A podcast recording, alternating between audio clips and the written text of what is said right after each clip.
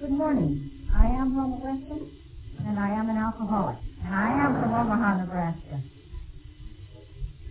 Nice to be here this morning. It is indeed my privilege and pleasure to be here this morning. I look out at you and I just can't imagine. This many people got up at 8 o'clock at least in the morning, 8.15 in the morning. That's amazing.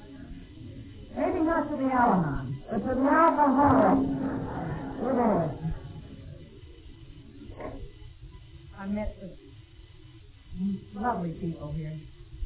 It's already been a nice weekend for me.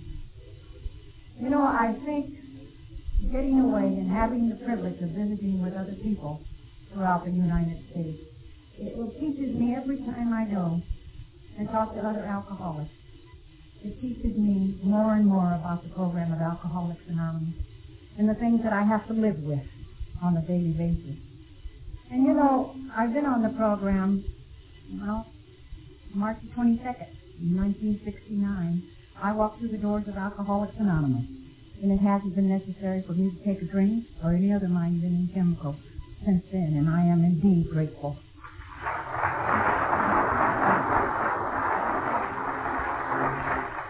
Because from whence I came to where I am today, it is not humanly possible for me to be standing here looking out at you people this morning and telling you that I am not well, weller than I have ever been in my entire life. Inside, weller.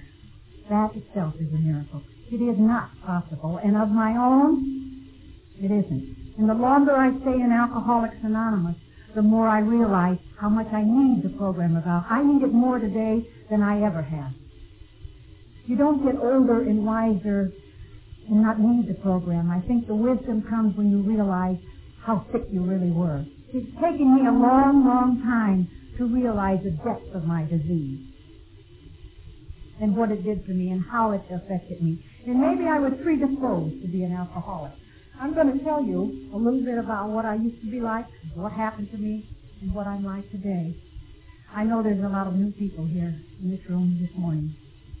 People that have problems on the program of Alcoholics Anonymous. I talked to some of you. Just since yesterday, I've heard some of the things that we go through. You know, sometimes people think when they come to Alcoholics Anonymous that we get sober, we clean up, and that we don't have tragedies. That things don't happen to us in Alcoholics Anonymous. That once we get sober, we get all the goodies. And nothing should, no life problem should face us. But that's wrong. At least I found it out. I've had a lot of things in 17 years happen in my life.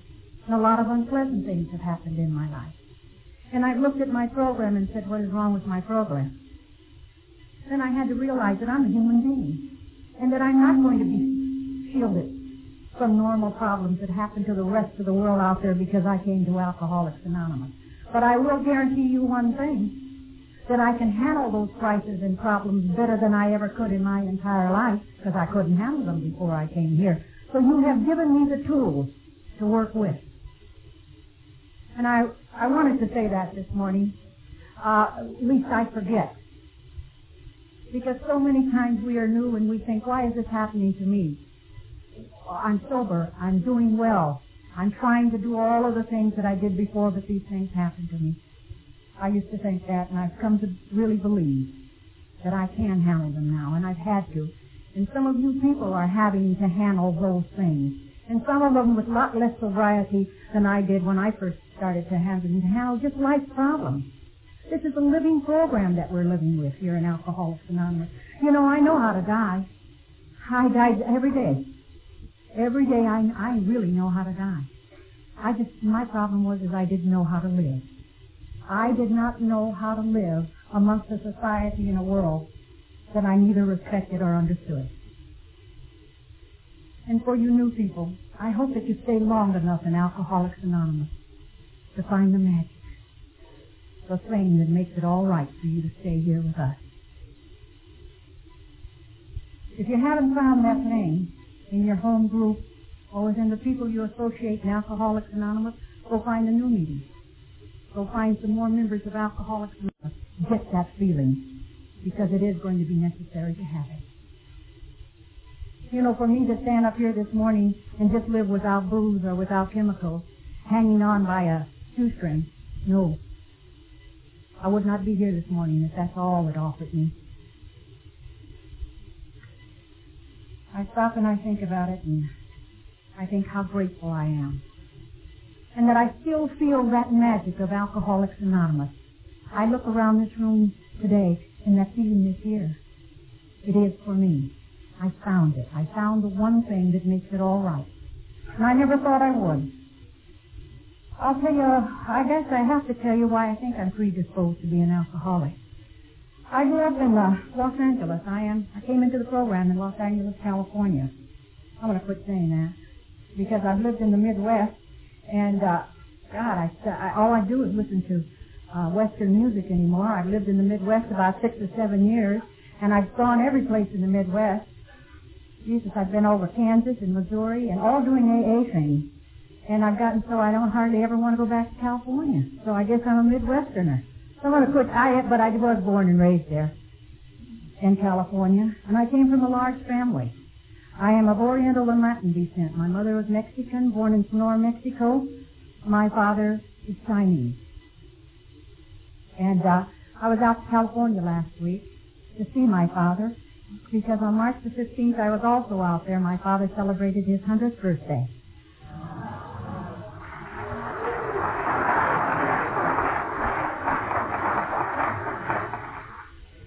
You can't imagine the joy I had to be able to attend his 100th birthday, to be sober and to be clean.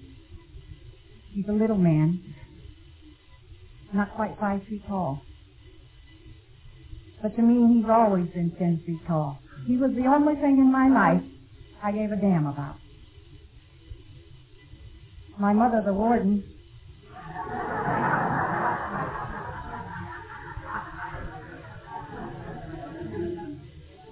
the woman was tough.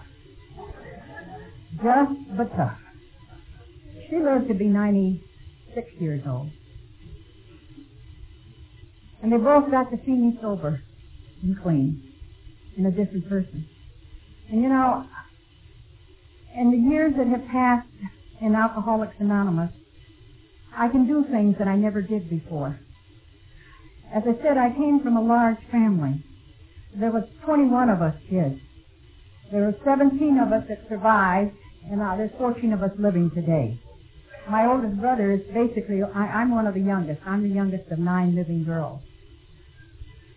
I have uh, five brothers still living today. We lost two brothers in the Second World War and one in the Korean policing action. Uh, but 14 of us have survived. To the best of my knowledge, I am the only alcoholic. I am the only drug addict. My father is of Buddhist faith, and my brothers do not drink, nor does my father. And uh, my mother went as a very young girl from Mexico and they sent her to Boston to a Catholic convent. And she grew up in a Catholic convent and went with a group over to China as a young lady, perhaps thinking of going into the, becoming a nun. And she met and married my father in China. Well, my parents, prior to my mother passing away, uh, had been married 70 years. It was not an acceptable thing you know, you can go over to convert them, but God don't bring one home.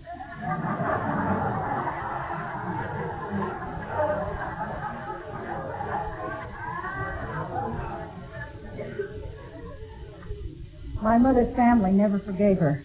They never spoke to her again. She was uh, never to see any of them. And I often think about that, and it still makes me mad. Alcoholics Anonymous has not really been able to take that away yet. But you know, it was strange. I was always different. I was the only tall one. I'm taller than any of my brothers. Got the biggest feet. The ugliest one. I was this height when I was 10 years old. Now my parents were both five feet tall. Can you imagine? And a household of little people. And I wore a size 9 shoe then. but it was stripped away because I was gangly and skinny, the only left-handed one of the bunch. I couldn't even bend down to touch my knees. I was awkward. I was just an ugly kid. I could probably sum it up for you. I could probably tell you this. I, I was a rotten, no good kid with a real bad attitude, and I hadn't even had a drink. And I grew up, started drinking, and was a rotten, no good kid with a bad attitude. I came into Alcoholics Anonymous, and after two years in the program, I was still a rotten kid with a bad attitude. It took a lot of work in Alcoholics Anonymous to start making that change. But you know, I, above all, it never seemed to bother any of my other sisters and brothers. It never seemed to bother any of them that my mother had catechism at our house. My brothers made benches and put it under our steps because we had a big house. And I thought, why is she doing this for people who she can't even go in the, or she could go in the church, but I mean, she couldn't take communion, and that seems to be important. And I said, why is she doing this? How weak can she really be? But you know what? I learned now, you taught me this now, because it's none of my business. Absolutely none of my business. They seem to understand. I had to learn it in Alcoholics Anonymous that there are no free lunches. They knew that. They apparently knew what they were doing. I didn't think so, because I let them know it. In no uncertain terms. They sent me to church and I ran away. Said, why should I go there? They hate us. Then terrible things happened to me when I, when I was growing up. I felt like the kid on the outside of a candy store looking in. I never had enough money to go in and join the rest of them. I felt like that in the house. I had a sister that was, I have a sister that's 11 months uh, older than I am. Uh, a little goody two-shoes. And she bobbled around and just danced and just did everything. She played the cello. Oh, she did the ballet, and she could bend down backwards and touch her toes. I couldn't even bend forward and touch my toes. and when my mother sewed, she made clothes to fit her, and mine two sizes or three sizes bigger, except I was skinny, so they hung on me like a bag. But she looked darling. And they called me the kid and the brat and the baby, and they called me olive oil. And then I started beating the hell out of them, and they called me Popeye.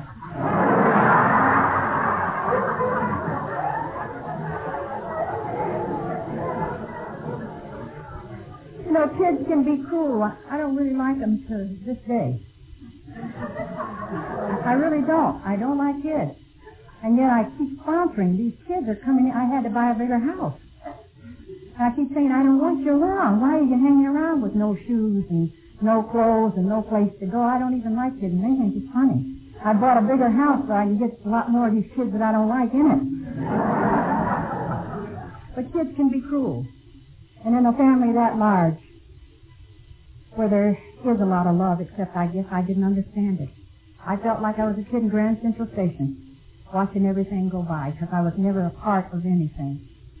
I never fit in. And I guess that's the symptomatic thing of our disease. So many of us feel that way. That we're not part of, that we're not walking to the same tune or to the same drummer, that we don't hear the same things. We don't see them. I remember uh, when my father bought a house. My father came to the United States. There was 11 of us. 11 of the kids were born outside of the United States. My father went from China, took my mother from China because she was simply thrown out, uh, to the Philippines. And from the Philippines, he went to the Hawaiian Islands. And then from the Hawaiian Islands, eventually to the United States. But the alien quota was so low that it took him many, many years to come into the United States. He had to come in as a student. So my father graduated from the University of California at Berkeley with a master's degree, a doctorate degree, I should say, in languages. And he was wanted to go back home to teach. And my mother, being the good Catholic woman that she was, just kept having more kids. And he never could afford to go home. So he had to go into the import and export business. So that's what my father did for a living up until really the Second World War when his business was just completely wiped out because all of his was, of course, from the Orient. And that's what my grandfather had been in. The same type of business, and that's all my father basically really knew. And so that's the business he went into. And uh, one of his clients, that was a very good customer of his, had a marvelous and a beautiful old home on West Adams Boulevard. And it, at that time off of Figueroa. It was a marvelous area with these just beautiful old homes. And his wife passed away. And he said, I'd like for you to have the house. I'd like for you to buy the house for your family because she loved all of the Oriental uh, antiques that you got her. And uh, we just, I'd, I'd like for you to have the house.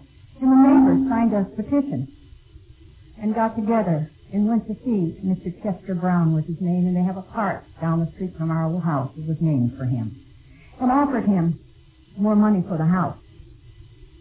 And the family discussed things, and I heard my father talking to my older brothers and sisters about it, and uh, I heard him say, uh, Mr. Brown said no, he didn't need the money. He didn't take the money. He said, I've already committed the house, and he will, that family will live here. And I, again, the hatred welled up in me. And I listened to my father and I thought, what a weak man. Because he told my brothers and my older sisters, he said, how would you like it if some strange looking family moved into your neighborhood and they said they have 17 kids right next door to you? How would you take it? I don't think you'd be too happy either. And I thought, why make excuses for people? Why do that? I never will make an excuse, and I hated it. And my father said, you will treat the neighbors and you will do all the things and you will not run across their yards and you won't do any of those things. And the warden was standing right behind him and I knew he wouldn't.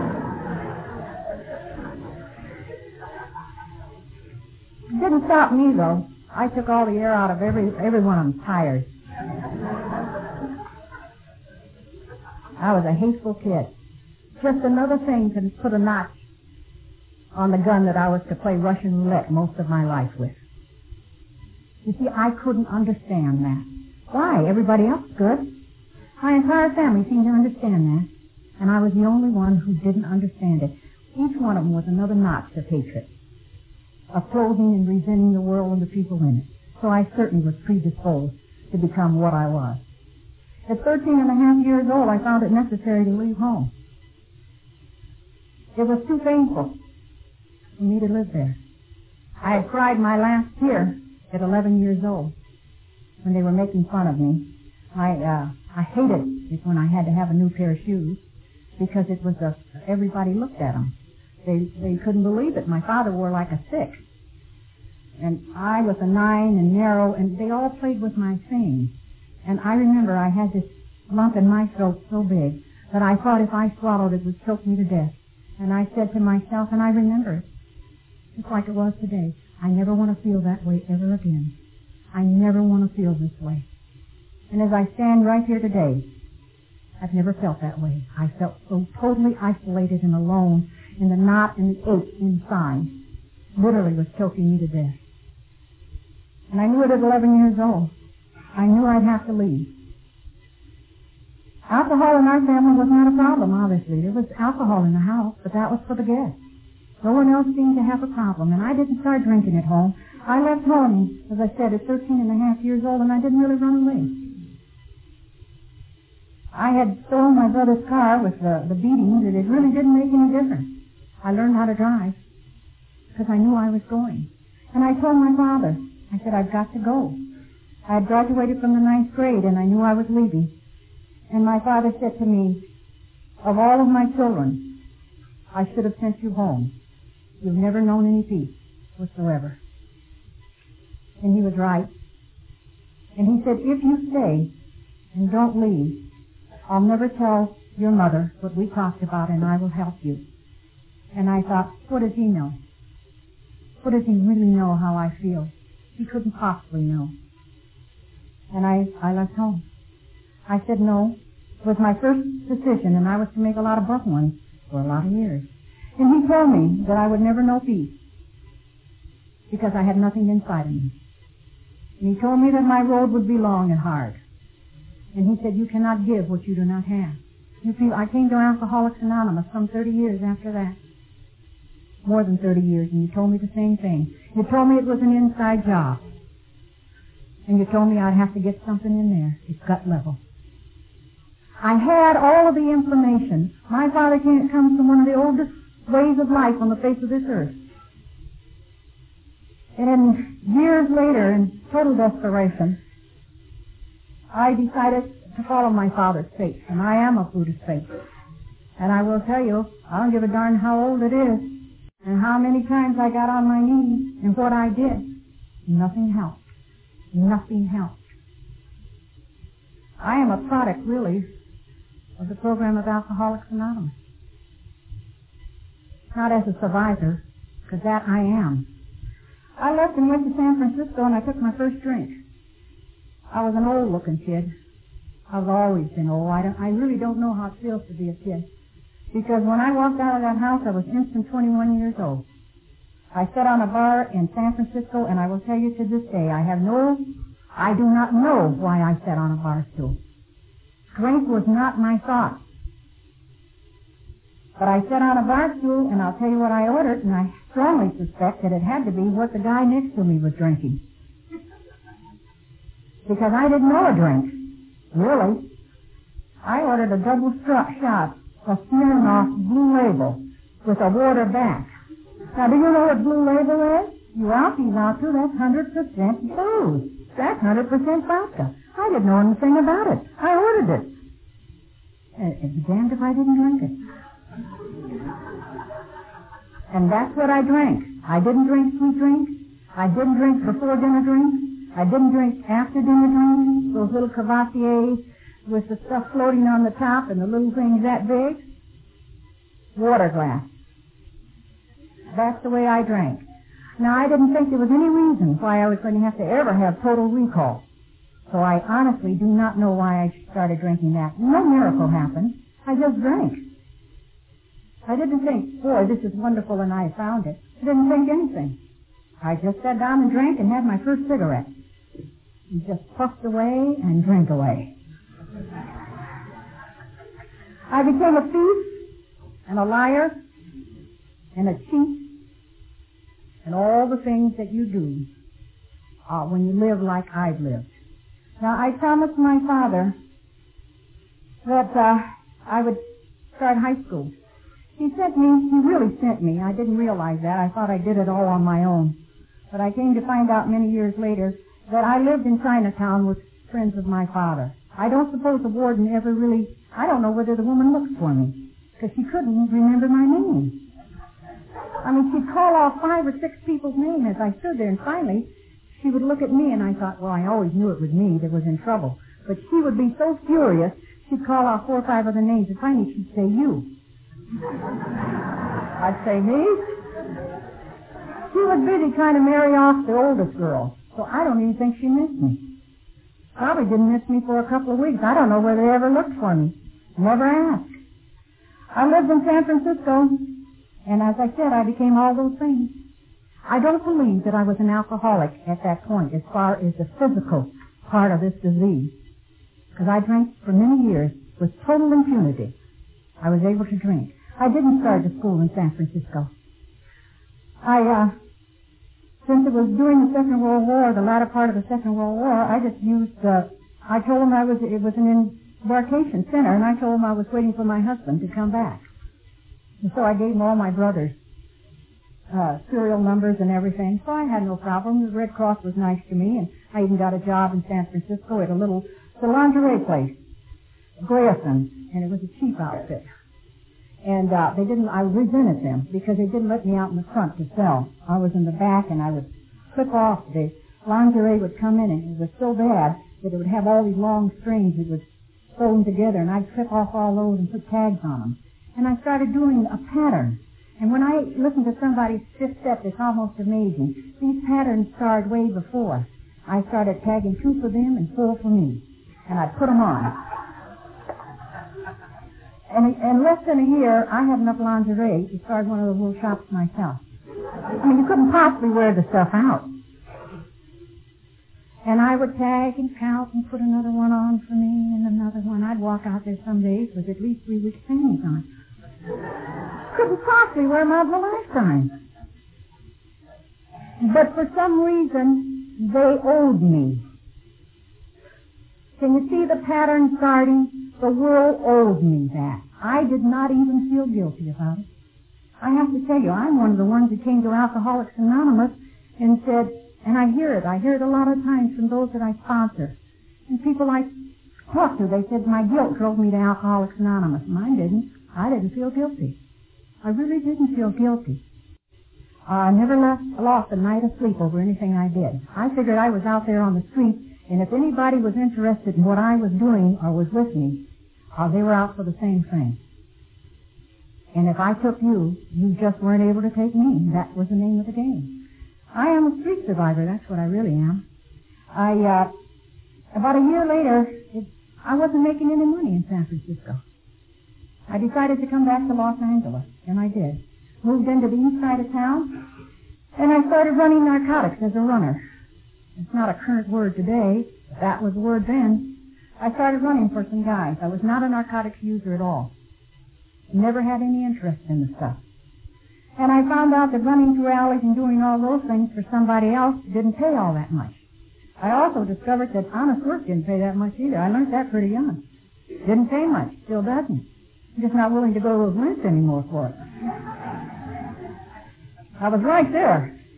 I uh, I started the school when I came back to when I came back to Los Angeles, and I had no good reason to do so. I did it for my father because if there wasn't a person in this world I really, as I said before, really cared about, but for some reason I wanted to do it for him. It seemed I was literally driven to do it. And I started at a school called Polytechnic High School, and I, I started night class there.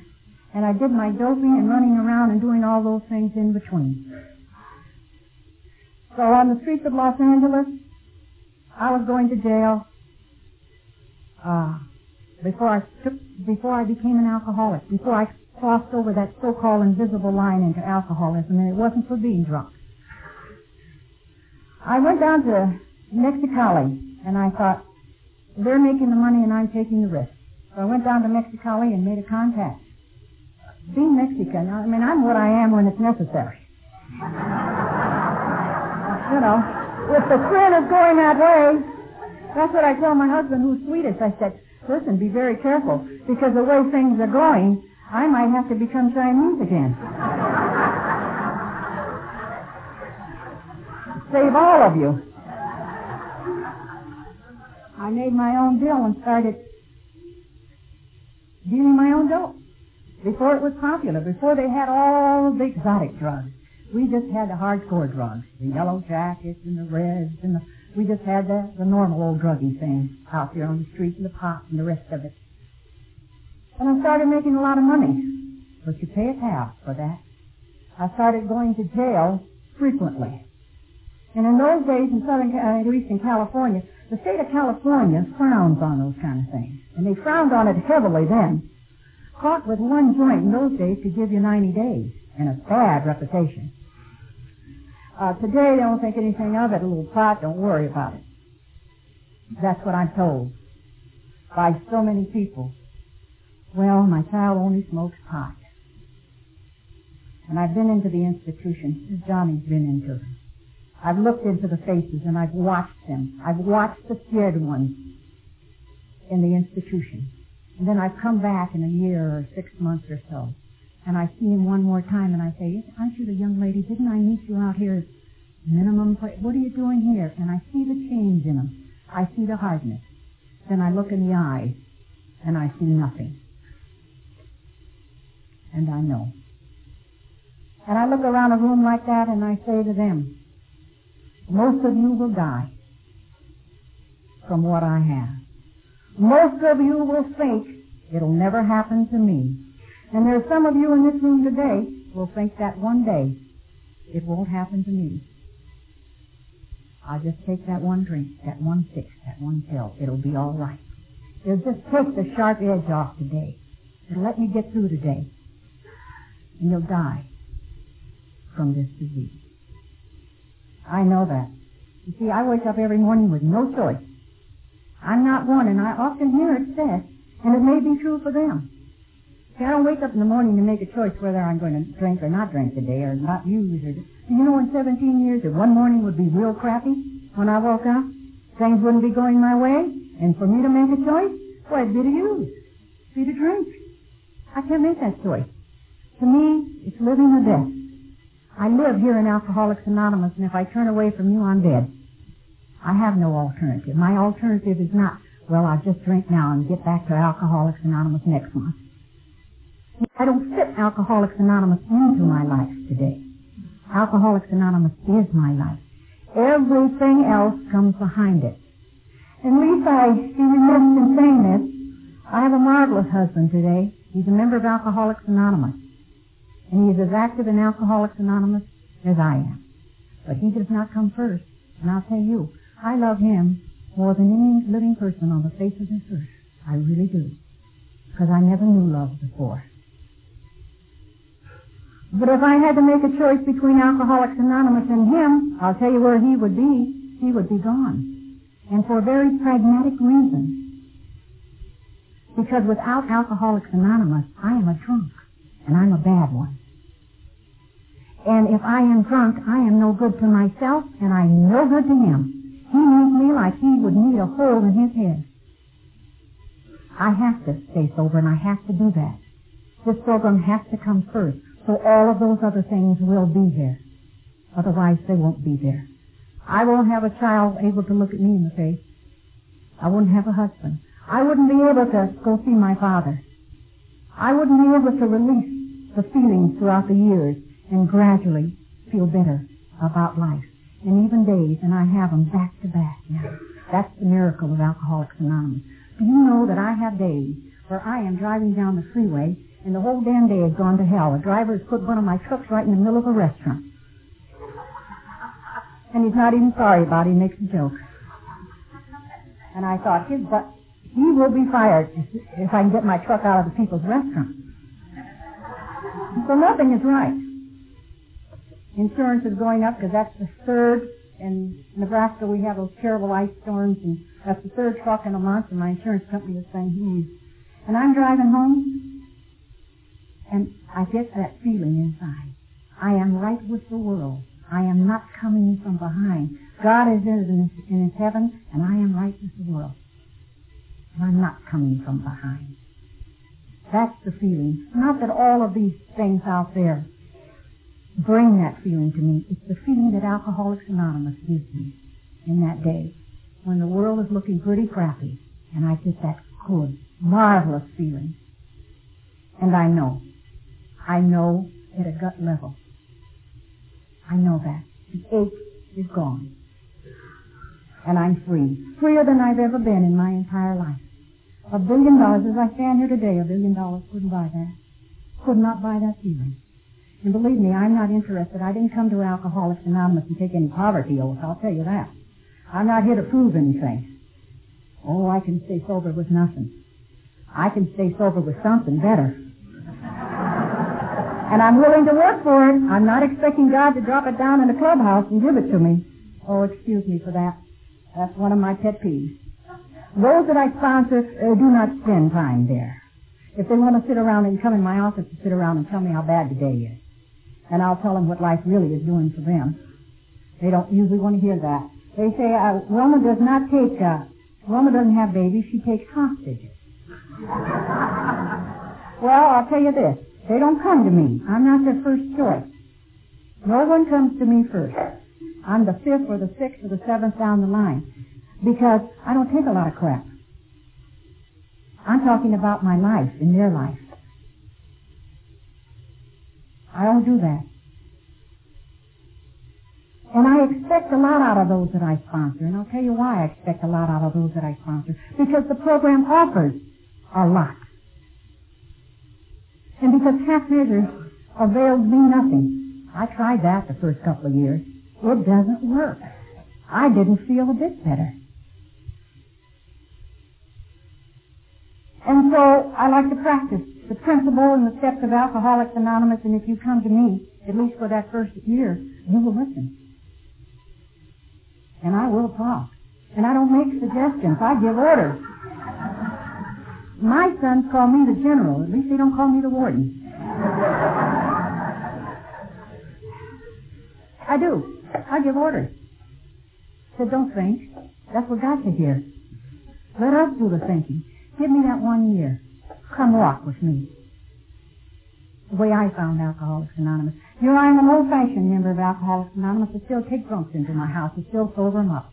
I still expect my babies to take a two-hour shift and sit around the clock with us. If they're well enough, they come. And we walk together. And we call it Alcoholics Anonymous. That's what we call it. We call it the Program of Alcoholics Anonymous. And what is necessary for me, I still do that today. I don't pat them off to places. They see you in about 30, 40 days. Some of them have to go there, and that's good. If I got you, and one of our doctors, one of our A doctors, says, I think this one can take it, I say, come home with me. And we shake it out together. And my babies get some experience. I still make the old-fashioned 12-step calls, too. Except if you call me, you're going to, if it's the middle of the night, you're going to wait an hour or two. If you've been drunk for 20, you can wait till I get my face on. I'm not brushing over in my curlers. Because I may be the only thing you ever see from Alcoholics Anonymous.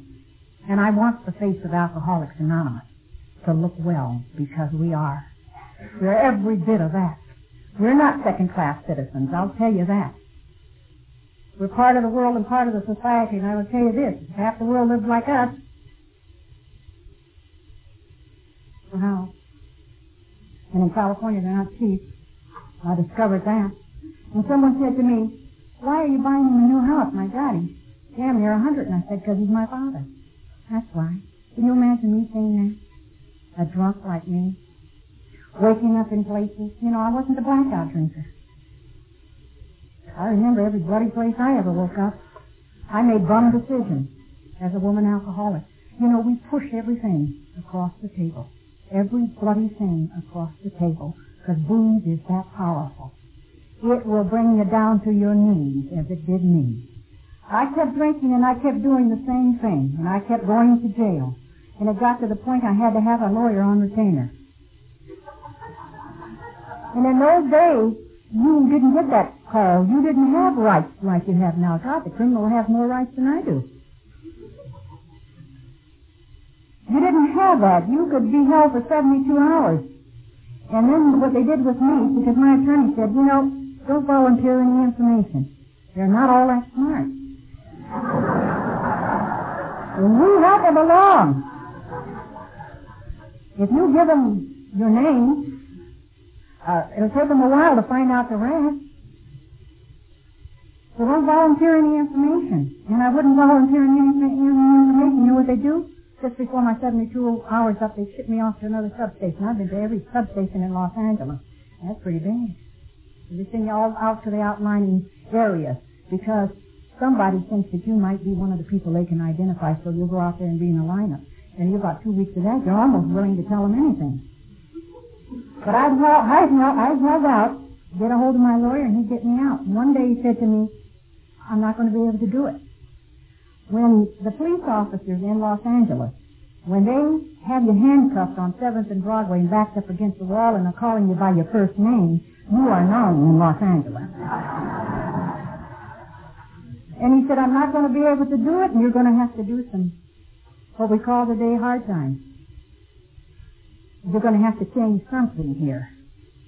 So I did. I listened to the man. Now, I was not a user of drugs. Never even tasted it.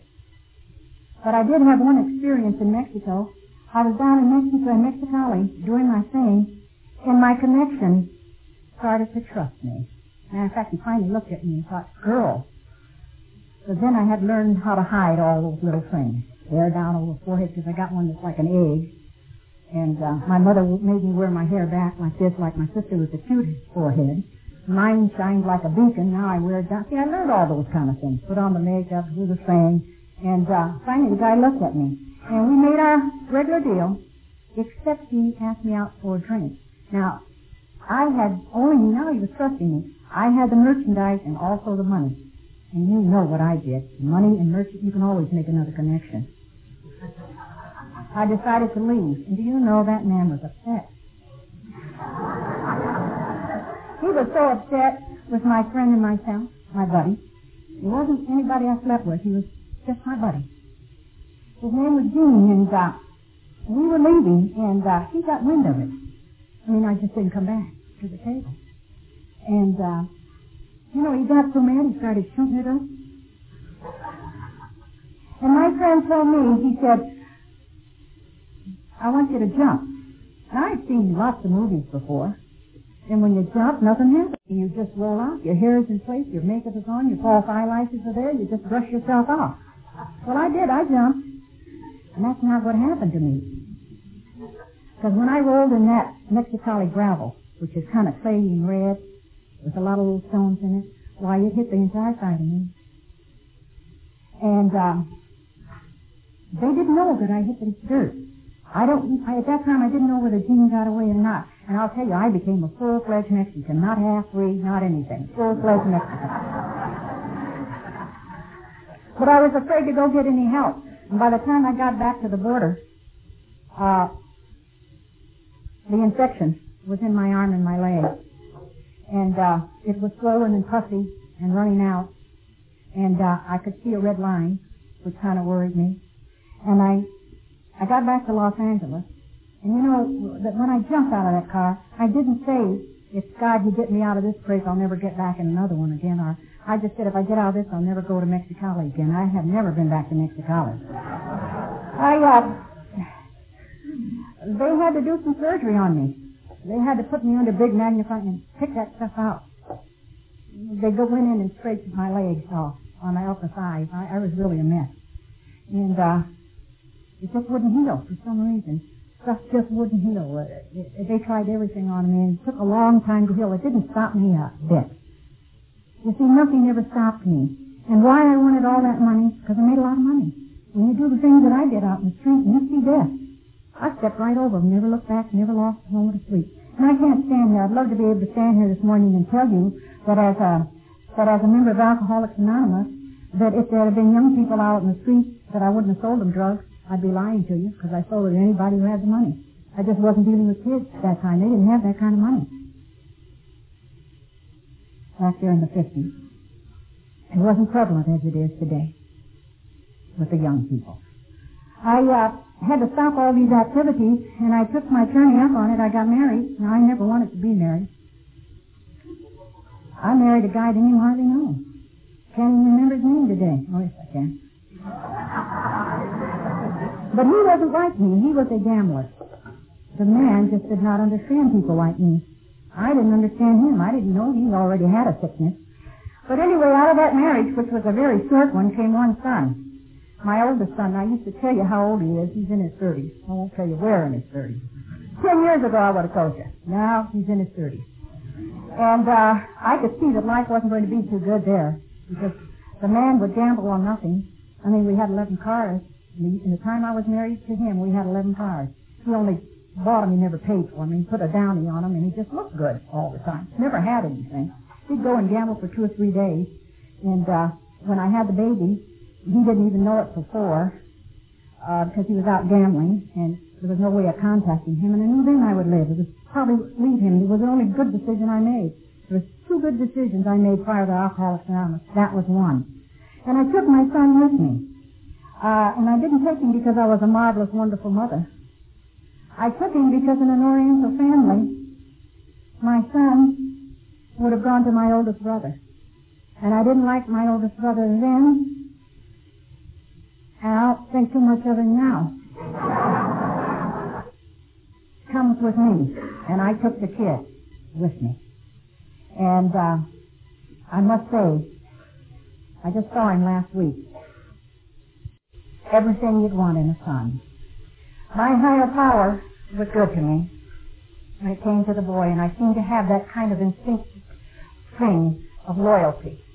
And I took the boy and I made one statement to them in meditation. I asked for the ability to stay well enough so that my son would never become subservient to any living person. I never wanted my boy to have to ask anybody for a damn thing. So any of the things that I did, I am never sorry for them, and I'm not sorry for them today. I had to get a job, and I was ill equipped. I had graduated, by the way. Matter of fact, the night I was rolling out of the car was the night I should have gotten my diploma from night school. But I got it, and they sent it over to my dad's house, and he framed it. But I was ill equipped to work. I had none of the things that a young lady should have. I had no typing skills, no ability to really do anything.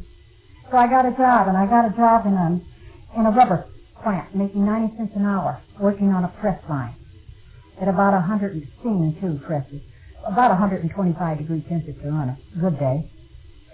And that's not too appealing to somebody like me who likes to dress well and look well. And I kept watching all these girls in the offices, in the labs there with their little white coats on and air conditioning outside. I said, that's where I really belong. Didn't know a thing about what they were doing, but I, I knew that I should be in there. One night I was punching out, thinking once again, an honest job really doesn't pay enough. Because I was, uh, I was having to negotiate a lot of other ways to support my son and myself. And, uh, I noticed a bulletin on the board there that said anybody that wants to do anything improve their lot and life, or to that effect, go see personnel. We're offering some programs. We weren't a big company at that time. And they did. They offered some programs for those of us who wanted a better education, for one thing, chance for advancement. And I took that up, I took them up on it. But with no good, for no good reason. I just wanted a different job. I really didn't want to improve anything, except I want to get out of that damn heat. So I went to personnel and uh, finally got to meet the president of our company, and he asked me a number of questions. He asked me why I wanted to. And I said, I want to do better for myself. And I looked around his office and thought, I belong in here. Looks pretty nice. And then I gave him the usual story that we give him. I told him that I was a kid from east side of town. That 17 of us, 21 of us, lived in this little shack. And I wanted to, and my God, the man said, of course, you're eligible. He didn't ask me anything else. Did you graduate from high school? I said, oh, yes, I did that. He said, that's wonderful. That's marvelous. God, how did you do that? Had to do was get into some school. Now, for the life of a person like me, I, I will never, and I don't even understand it today. I really don't, because I'm not that smart. I keep telling those that I sponsor, I have a little brain. You guys have the big brain. I just have a little one. And it tells me to stay close to my book and to new people. I don't know about all this. I'm not one of those pseudo intellects. But anyway, I passed an entry examination and got myself into school. And since they were going to pay for it, and I told them that I couldn't even afford the tuition, it was you pay your tuition, they provided you with books, and you had to make passing grades. And you had to take two subjects, even distantly related to our business, whether or not you received credit for them or not. And they told me, he told me, one of the owners, there were three owners, he said, we're going to be big. And he said, very big. And that's why we want to do something for those that are with us. And if you come with us, you will grow. And we will become big. The man was right. We became big. And we did grow. And uh, I said, I'm sorry, I don't even have the money. If I can pass anything, if I can get into any school, I don't even have the initial money. And he said, don't worry about it. The company will even put that. I thought I deserved it. They should. and they did. And I'll tell you, I passed an examination and ultimately ended up graduating from the University of Southern California. I'm a graduate from the University of Southern California. Isn't that something? A person like me. Why should I go to state school? If they were putting the bill, why not go to the bed? And I did. Except I was having problems. In my first term, I was called in. My second term, I was called in. And the Dean of Women said to me, uh, you're going to be put on probation. Your grades are not acceptable. And I gave her my story. They put me on probation. And I was working 32 hours. And I want you to know that company did not give me one of those jobs in that they were.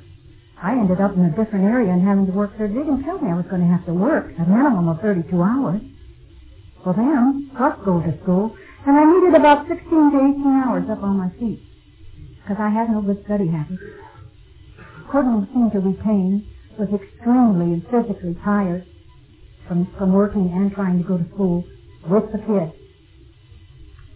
And I was falling asleep, and I wasn't sure whether it was for a few minutes at a lecture. We didn't, we weren't fortunate enough to have tape recorders and labs and all these marvelous things set up. You literally had to sit there and take notes. And they didn't care whether you took them or not. You should have better make the grade or out you went. And I thought I've got to do something about this. And since I was a handler, had been a handler of drugs, I knew exactly what to do. I didn't go to my doctor for any friendly prescription. I just went over to the east side of town and ordered a thousand bennies. It was cheaper. And I started taking amphetamines. Not, I didn't take amphetamines to get out of it. I started taking amphetamines to hang in. And I found out that I was bright-eyed and bushy-tailed. My grades came up. Things were better. I could work harder during the course of the day. Felt good. Never made exceptionally good grades, but I was coming up to a level that was certainly allowing me to finish school. And by the upshot of it is, by the time I got out of school and I graduated, and the company did become big, we became one of the most sophisticated rubber companies in the United States because we did not make tires and a lot of commercial cars. We were one of the first companies to go into anything that flies and anything that goes to outer space. Our company has a part of. We started making some of the most exotic synthetic materials the world has ever seen. The company did for me exactly what they said they would do. I became the first woman quality control manager in the aerospace business. I became the first woman to be accepted to the American Society for Quality Control, which is basically an engineering group uh, and was for a number of years the only woman member. They didn't know what they had was in a drunk and an, uh, and an addict. Because you see, no matter what reason you take drugs, if you stay on them long enough, you will. And I did. By the time I walked across that stage and had my degree, and the company helped me put my boy in military school, they did an awful lot for me. They only required one year, and it took me six years to graduate because I had to take rubber technology and a lot of things that I could not receive credit for. They did everything they said they would do for me. They helped me with my son. They only asked for one year of a signed contract because I was a working employee and a, student. I didn't have to sign even a three-year contract. I stayed with them through the worst of my alcoholism and drug addiction. I was with them when I stepped off a plane in Omaha and went on to Sioux City in 1977. I had spent 25 years with them to the worst of all of my things. I was, I used to come to Texas through General Dynamics, to LTV. When we were in trouble, I was there. And you know what? When I came to your town, when I came to Texas, because I was a drug addict and an alcoholic and did not know it, I will tell you one thing. You're not shooting it up in your arm and you think, oh, I don't use. I didn't know it. I knew it. it Cost me a lot of money. And I had tried to kick it many, many times. But you see, the one thing I didn't know that I was already an alcoholic. Basically, that was my drug of choice. And that when I'd quit one, I'd have to quit both of them. And then I'd start back, always on that one drink. I'd sit on that bar stool one more time. And it got to the point where I could not sleep. That, that I, I would go six and seven days and function without any sleep whatsoever my intake of uh, feed was better than 200 milligrams a day. It got to the point where orally it wasn't doing any good. And when I left to go to a place like one of the Air Force bases, if it was in Salt Lake or someplace like that, I had to know how many days I was going to be there. Because I had to take enough. The company even got me credentials. And when I said to them, and I knew they'd find out, when I had to have classification. And I looked at him and said, if you lived like I did as a kid, you'd have a kind of a record too. And they said, don't worry about it. If we have to go to the government, governor, if we have to go to the president, you are a perfect example of somebody that has wanted to do better. We'll get that uh, clearance for you. I hadn't gone down on a hard felony, so they did get the clearance for me. I had clearance, and I took those credentials, and I abused and used them. I abused every living thing, person, place that came in my path or that I came upon without reservation. Without reservation. I took those credentials that the government of our country was gracious enough to give me, and I used them. Because even that job did not pay enough money to keep me in what I needed, what I had to have. And I had to take those and use them and so sometimes when we sit behind the desk and we are smug and we look down at the alcoholic who rolls out from under a boxcar and said, I've never been like that. I stole from my company. I lied to them. I abused them. When I took two customers out, it was four. When I took four, why, it was the whole party. When I went 20 miles for them, I went 40. If I went 200, what could I? I did the same thing. I would fly out when I became project administrator for our company and only responsible for the chairman of the board. That top clearance was the company RSI. And all I did was keep peace between us and our companies and NASA and the rest of them. I spent my time. I knew our products well. I took great pride in the products that we produced, and I felt good about the job, but not good enough to do anything about my personal life, because my own personal life was a, a hell in a handbasket. I had never had a relationship with another human being on a continuing basis. I could not do it. I stayed single most of my adult life. I bought the home on June Street that I thought I had to have, and I lived in a 21-room house all by myself. Not sick or child. I thought that would make me well, weller, better than, as good as. All the things that you think that is going to make all those things possible doesn't. Many of the marvelous citations and awards that I was presented from some of our biggest companies, Martin Marietta, a breakthrough that I was responsible for in quality control. It was unprecedented for a woman to even submit and get accepted. I was so loaded. The night that I was to get the reward, I had to call in and say I had another kidney attack. I couldn't make it. Because by then I was falling apart and I didn't know what to do. And I had tried coming off of drugs before and it was never successful. And I knew then that the company was beginning to wonder, are they would be soon. I had to make some major decisions in my life, and I really didn't know what to do about it. I had just spent 30 days in the hospital. They didn't know what was wrong with me because my intake of oxygen was less than 20%. They thought I had a heart attack, and when they found I didn't have a heart attack. But prior to that, spending that 30 days, I told my secretary, who spent all the years and came to Alcoholics Anonymous one time before she was getting ready to get married and leave me when I was speaking. And she said, well, God, I could have told your story better than you did. You didn't tell them any of the good stuff. but she was the one who packed my bags and sent me to Palm Springs and said, I want to go down there. I've made reservations at the spa for you. And I'd come back oh, after the weekend looking just as bad because I'd start feeling good. And you know what happens to the drunk who starts feeling good? You have to have a drink to celebrate it. By Monday, I was in bad shape as I was before. But that's what happens to me. I uh, knew that I had to come off the drugs because our company started a new policy that every once every year they sent us down to a clinic down there. And we stayed for three days and they checked us all out. And I thought, my God. And I was beginning to worry about my world was closing in on me. And I really didn't know what to do. You see, I was dying and didn't realize it. I am not suicidal by the stretch of anybody's imagination in this room. I am no Pollyanna. Never have been and never will. And you know what I get? Responses? Hand People who want to kill themselves. I said, why? It's the dirty SOB. Let's kill him. I know a lawyer good enough to get you off, my dear. You don't kill yourself. We'll go out and kill him. I don't know anything about killing me. Homicidal I am. Suicidal I never have been and yet I was killing myself off because I was powerless to do anything about what was happening to me, and I didn't know how to do it. You know, I've left out a lot of my story, and it's getting late. I will tell you quickly, though, that through all of these things that were happening to me, God in His infinite wisdom must have decided how can I get her to Alcoholics Anonymous? How can I get her help? Because of my own, I never would have come. If you had told me I was a drunk, or even a drug addict. I might have admitted I was a drug addict, but never an alcoholic. You wouldn't have gotten it then.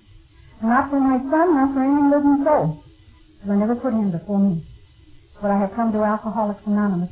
So he had to surrender me in an area of my life I had never been surrendered in. Never had. Into my life came Flex. A nice man. He strangely drank a lot like I did. And it was my shot up at the box for our company to go to the Chamber of Commerce thing we all fought not to go. And it was my time to go to the Chamber of Commerce to represent our company. And so I went. And we had a new company coming into our area, and we all responded with the normal things, and I happened to run into him a couple of days and remembered him. Nice looking, light built, tall man with blonde hair, uh, who drank a lot. Just kind of like I did. And he didn't ask me all those questions that most of them asked why I got rid of them. He didn't ask me why I was never available on weekends. Never asked me why I had two names, two cars, two places. He never asked me any of those things. Of course, he never could remember where his car. I could never understand a man with a big blue, baby blue Continental that lost it. Couldn't figure out what the hell. I, I called me at my office asking for clues. Well, the upshot of the whole thing is he walked into our favorite boarding hole and we had one hell of a year and a half. Oh, we drank it up all over Los Angeles, only the best places. I did, he didn't even know he was broke. Didn't have the foggiest idea he was broke. Anyway, he walked into our favorite boarding place and usually he, he was 7.30 punctual. 7.30. I in order to make sure, because I'm not very punctual, I arrived at probably 10.30 in the morning and helped the bartender cut up the limes and lemons and get everything in order, make sure all the people came in, all the staunch drinkers and set at their right stools and everybody was in place. You know, the general was managing again. And uh, so I arrived at 10.30 in the morning and he arrived at 7.30 at night. And uh, the company trusted me. When I said I was calling on a customer, they believed me. I was an old and valued employee. They believed me and I lied to them.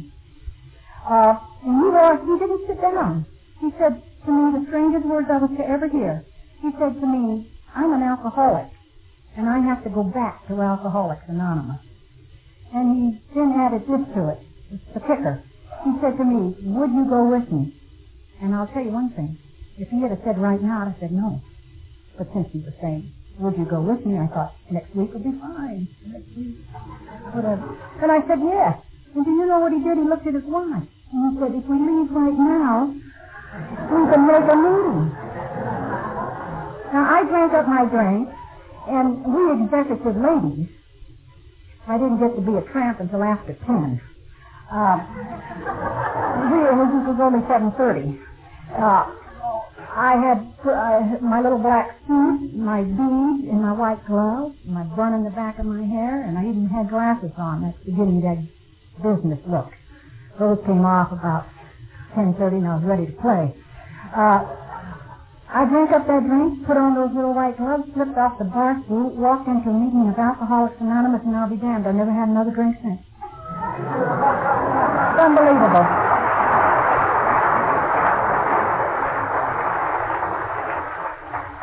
I'll tell you, and I've come to realize why. I walked into that meeting, and it was on Ohio Street, in a little place across from the Veterans Place, and it was on a night that the veterans came over. It wasn't our big, as I came came to understand, that it was uh, it was on an off night with that house, that uh, little house that was there. Because normally the Pacific group and Francis group and the Marie, the sergeant's group was on Sunday, and it was just a marvelous little. But this night the veterans came over, the night I was to be there, and in walked a lady who still impresses me today.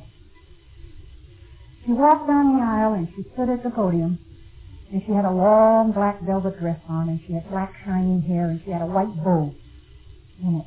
And she had long velvet streamers running down her dress. And she took the podium and she said, my name is Lois and I am an alcoholic and even had it at it.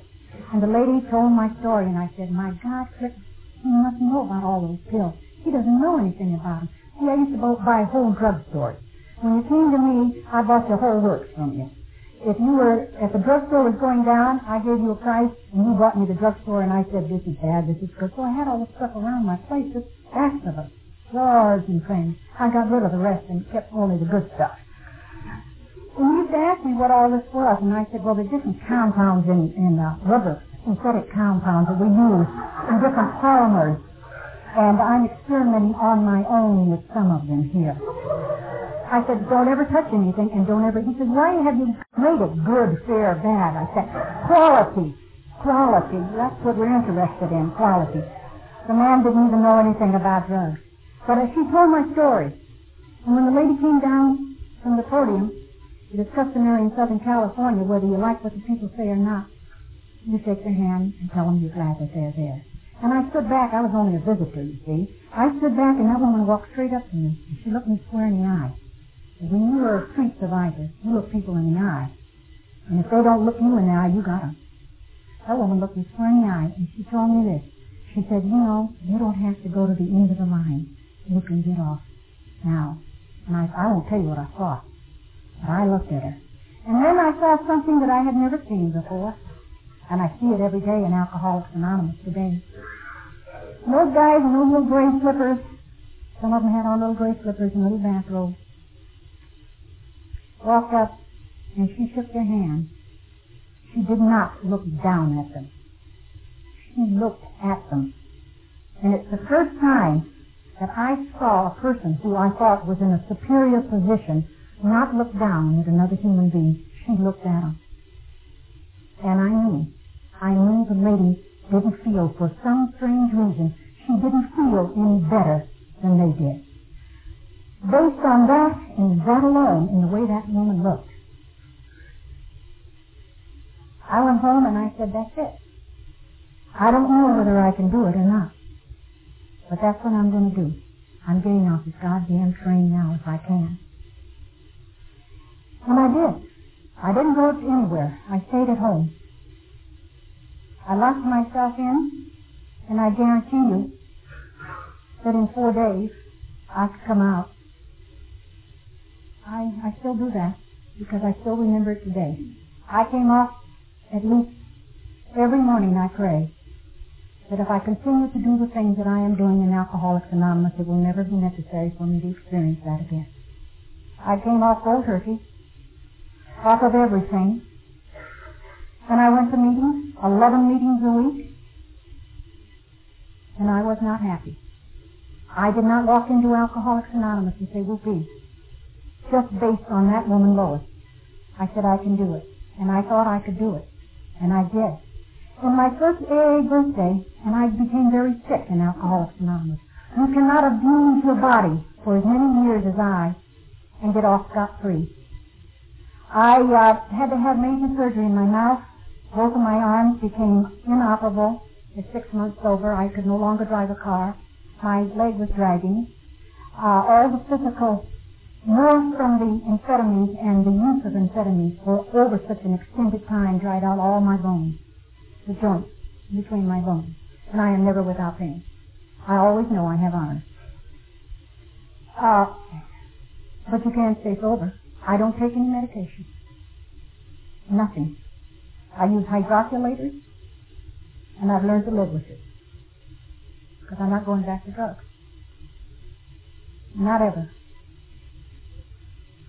I, uh, my first birthday, one man that I knew in Alcoholics Anonymous, going to 11 meetings a week, I did not even have a phone number. I was so hostile. I want you to know that it's absolutely a miracle that I could stay in Alcoholics Anonymous. I felt totally alienated from you.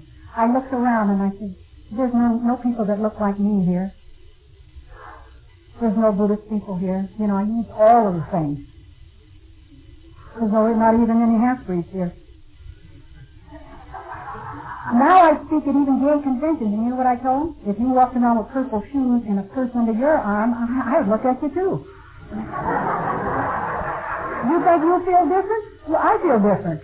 What does that have to do with the disease of alcoholism? Don't tell me what you are. Tell me you're an alcoholic. And you need Alcoholics Anonymous. Do you need our help? That's the only qualification you need when you pick up the phone and call me. I don't care what else you are. Come walk with us. Well, this man said to me, Chuck Cohen, he said to me, I want to give you a hey, hey birthday. And I said, what's that? What you see? I said, oh no, no way. I'm not going to do that. And he said to me, uh, we'll just have a little dinner. Would you and who would you like to come over? Do you know that he had to invite eight people to my first AA birthday? That I did not have the numbers or phone numbers of eight people. And I will tell you this, don't do that to yourself.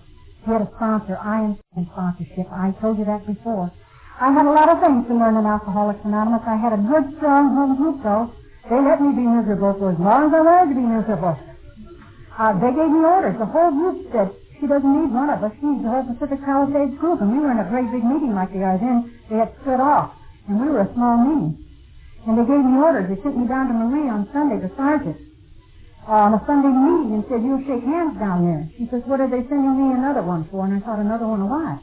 And so every morning, Sunday morning, I had to greet. And I used to count, 223, good morning, don't sit on the donut table, don't cuss, she doesn't like that. And I did my thing every morning. And you know what my home group did for me? You see, I didn't remember the people because I didn't want to, but they remembered me. And when I was at other meetings, you know what they had nerve to say? Hello, how are you? You are a Sunday greeter. Are you going to be there Sunday? I thought, yeah, I'll be there Sunday, damn it. That's what they did for me. When I was a year and two months older, they let me read chapter 5. But that group was an old aligned group in Alcoholics Anonymous, and you know what? They knew I didn't know a thing. They did not want to hear from me. They wanted to see me every day. Every Monday, they wanted to see me at my home group. And I'll tell you one quick thing, and then I'll leave you. This lady who called me every Sunday from my home group at 8 o'clock on Sunday morning, her name was Kitty, and she was just a little old lady. And the first time she called me, I said, how'd you get my phone number? She said, you remember? Your friend put it down in my book, and I said, I'll kill him. I said, yes, what do you want, ma'am? And she said to me, are you sober? I said, yes. She said, did I wake you up? And I said, yes. And she said, well, if you're sober, you should be up that woman called me. She called me for a year. Kitty called me for a year. But in between that year, and I used to be mad every Sunday morning. And one Sunday morning, the lady didn't call me. It was 8.15, 8.30. And I said, Jesus Christ, is Kitty going to call me this Sunday? If she is, she'd better hurry up. And then I said, well, I'll call her. And then I realized I didn't have her phone number. I couldn't call her. And when she called me, I said, uh, don't you usually call me every Sunday morning and get me up at 8 o'clock? Where were you? And she said to me, I was doing something else this morning. And I said, well, if you're going to call me on Sunday and ask me whether I'm going to be there, then make it at 8 o'clock and hung up. God, I was glad she was all right, but I didn't couldn't tell her. I thought maybe she had something had happened to her. And do you know, after a year, when I was sober a year, she didn't call me. And I called her because now I had her phone number, and I said to her, aren't you going to call me anymore? And she said, no. And I said, why, Kitty? And she said, I'm going to tell you something. They told me I was too old to go out and make 12 steps because she didn't come to Alcoholics Anonymous until she was almost 70 years old and she had already had eight or nine years when I came in. She said, they're too old. I'm too old to go out and make 12 step calls. But my sponsor has me call every new person that comes to our meeting on, uh, on meeting on Monday. And she said, I'm going to tell you something. I'm glad I don't have to call you anymore. And I said, why, Kitty? And she said, because you're not a very nice person. And you know, it was the first time even in Alcoholics Anonymous that t- something touched me. That woman peeled back the first layer from me. And we became very close. And I said, you don't have to worry. I'm calling you every Sunday morning from now on. She died as a member of Alcoholics Anonymous, and the week before she passed away, I had moved to San Juan Capistrano, and I got a call, and Kitty had been in the hospital for two or three days. And I got there, and she, as soon as I walked in the room, she said to me, three days late.